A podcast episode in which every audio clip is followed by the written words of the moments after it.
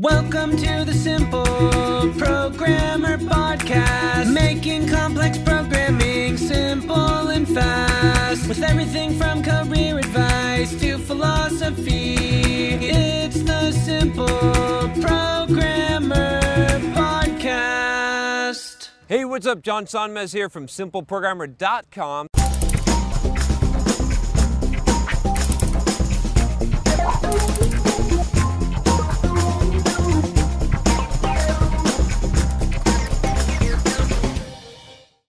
Tired of pushy recruiters sending you LinkedIn requests for jobs you have no interest in? Tired of blasting out resumes into the dark? If so, you should check out Hired.com. Hired.com flips job searching on its head by having top employers like Facebook come to you after you fill out one simple application.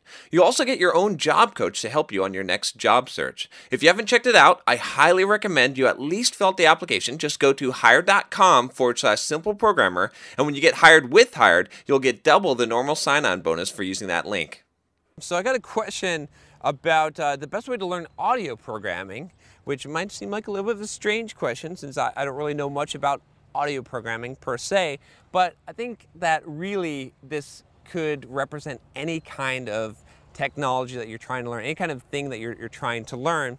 So uh, I'll go ahead and answer this question. And it's from Charlie. And Charlie says, Hey, John, or Hi, John. I'm currently teaching myself web development with a burning passion to break into the industry. My goal at this point is to dedicate the next few years of my life to this end. However, producing digital audio tools is where I see myself in 10 years. Should I start learning software development now alongside web development or concentrate on web dev first? I have a passion for both, but I am not so much interested in software development for business slash enterprise. So he's interested in being a web developer. Um, and then he's got some additional info here that I'll read. He says, Amazing channel, your attitude is infectious. That's awesome. I like to give people infections. I have learned music production slash DSP for the last eight years. I learned C sharp for two years when I was a teen. Uh, C and C++ are most viable technologies for DSP in terms of potential performance and job market. I live in Bristol, England, with a thriving technology music industry. So I got to tell you, I think it was Chris, right? Chris, what do you do? Or Charlie, Charlie. Sorry, Chris. Sorry, Charlie.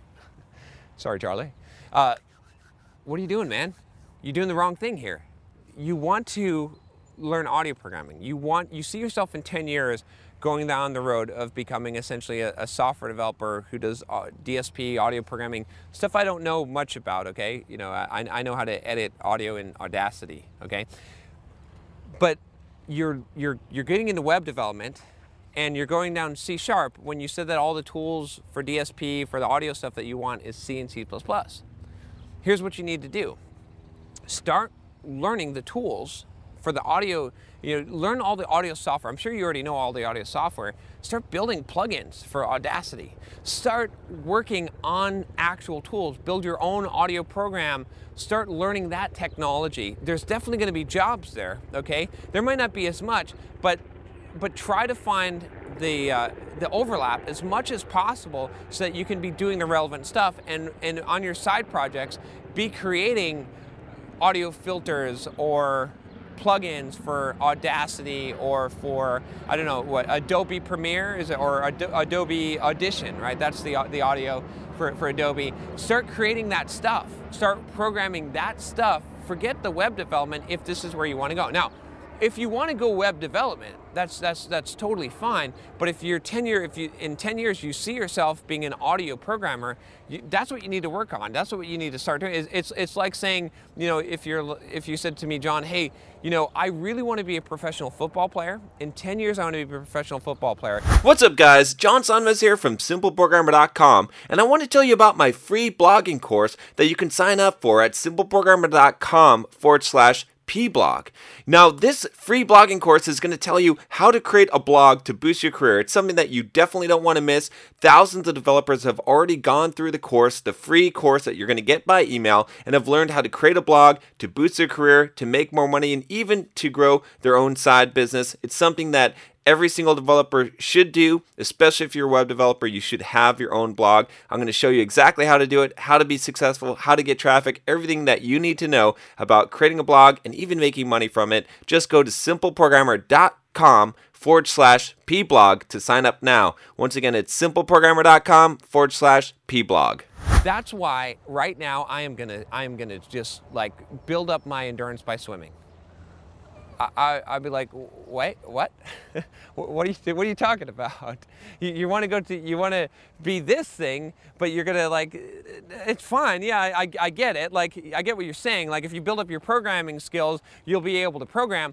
But if you want to specifically become a football player, yes, if you swim a lot, you could build up your physical endurance and, and become, uh, you know, really strong at, at that and build up your, your general constitution but it's not it's not going to be as applicable right? You got to practice the thing that you want to do right? I, I, just read a really good book on this. I'll recommend this book again which is peak okay really good book i, love i love that book because he he also hates malcolm gladwell which which I, I don't like Malcolm Gladwell's books. I'm sorry, Malcolm, but I just don't I don't like his books. And I don't like his attitude in life. And uh, and and in Peak, he he basically you know says that the 10,000 hour rule is, is bullshit. But what he does talk about a lot is deliberate practice and how important it is. What, what he basically says is like th- there's a study in there where they have these these chess guys, okay, and these these these chess guys that are like grandmasters. They they test them with memorizing or recalling configurations of boards. And some of these guys can play blindfolded chess for like 24 matches at the same time. That means that someone just tells them where the pieces are and they tell them where to move them. They don't, they don't actually see the boards, okay?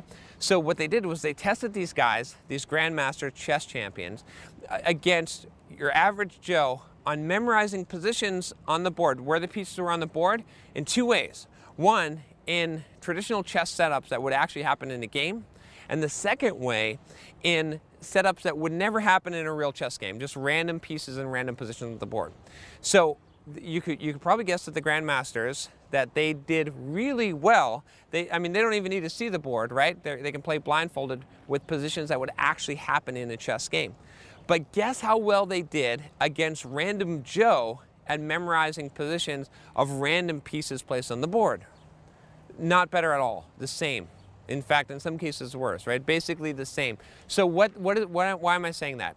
Because it, it really demonstrated to the point that what you practice is really important, that, that you can't just develop your, quote, memory, right? You can develop your memory at a game like chess. You can develop your memory to memorize numbers or decks of playing cards or whatever it is. So the same thing here, I would say in your case here, yes, becoming a good programmer is going to give you some base level of programming skills and knowledge.